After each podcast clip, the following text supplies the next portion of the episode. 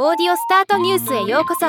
ロボットスタートによる音声業界の最新情報をお伝えする番組です。 Audacy が音声広告主向けのガイドブックステート OF オーディオを公開しました。この資料は広告主がデジタルオーディオ広告への投資のパフォーマンスをレベルアップするのに役立つ計画のヒントクリエイティブのハウツー革新的なトレンドなどをまとめたものです。今日はこの資料の中から一部を紹介したいと思います。まず NEUSTAR ノイスターによる2023年オーディオパフォーマンスのメタ分析結果によれば見る広告よりもオーディオ広告の効果は高く CPM でテレビやソーシャルメディアの2倍以上の注目を集めるとのこと。さらにラジオ広告とデジタルオーディオ広告を組み合わせるとさらに強力になり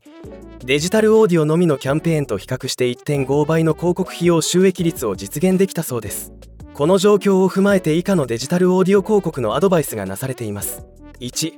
優れた広告は完璧なパズル。勝てる30秒スポット広告の主要因はフック。ピッチ行動喚起とのこと。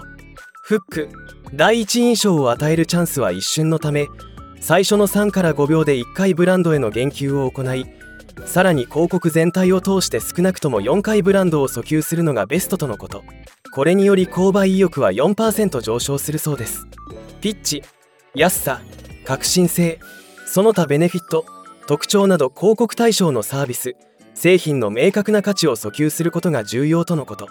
行動喚起リスナーに具体的な行動を促すことでより強力なパフォーマンスを発揮するとのこと。その際分かりやすい電話番号などリスナーにとって簡単にできる行動であるかを意識する必要があるそうです。2サウンドデザインのポイント。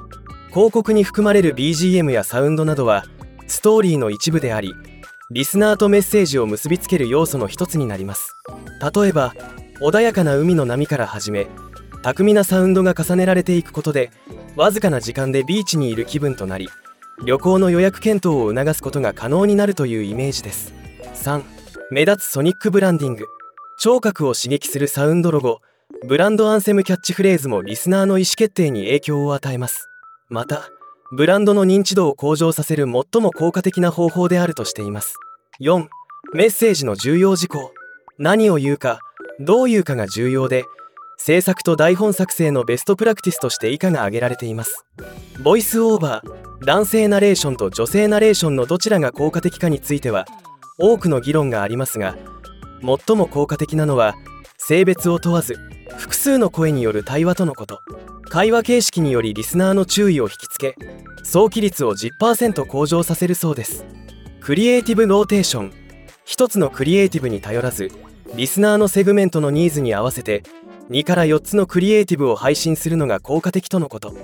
パーソナライゼーション。可能であればリスナーの居場所などに合わせてパーソナライズされた広告を用意することでエンゲージメントが高くなる傾向があるとのこと。プラットフォーム。クリエイティブを作る際にはプラットフォームに合わせてカスタマイズする必要があるとのこと。ラジオ広告は注意散漫なリスナーの注意を引くようなクリエイティブが必要ですが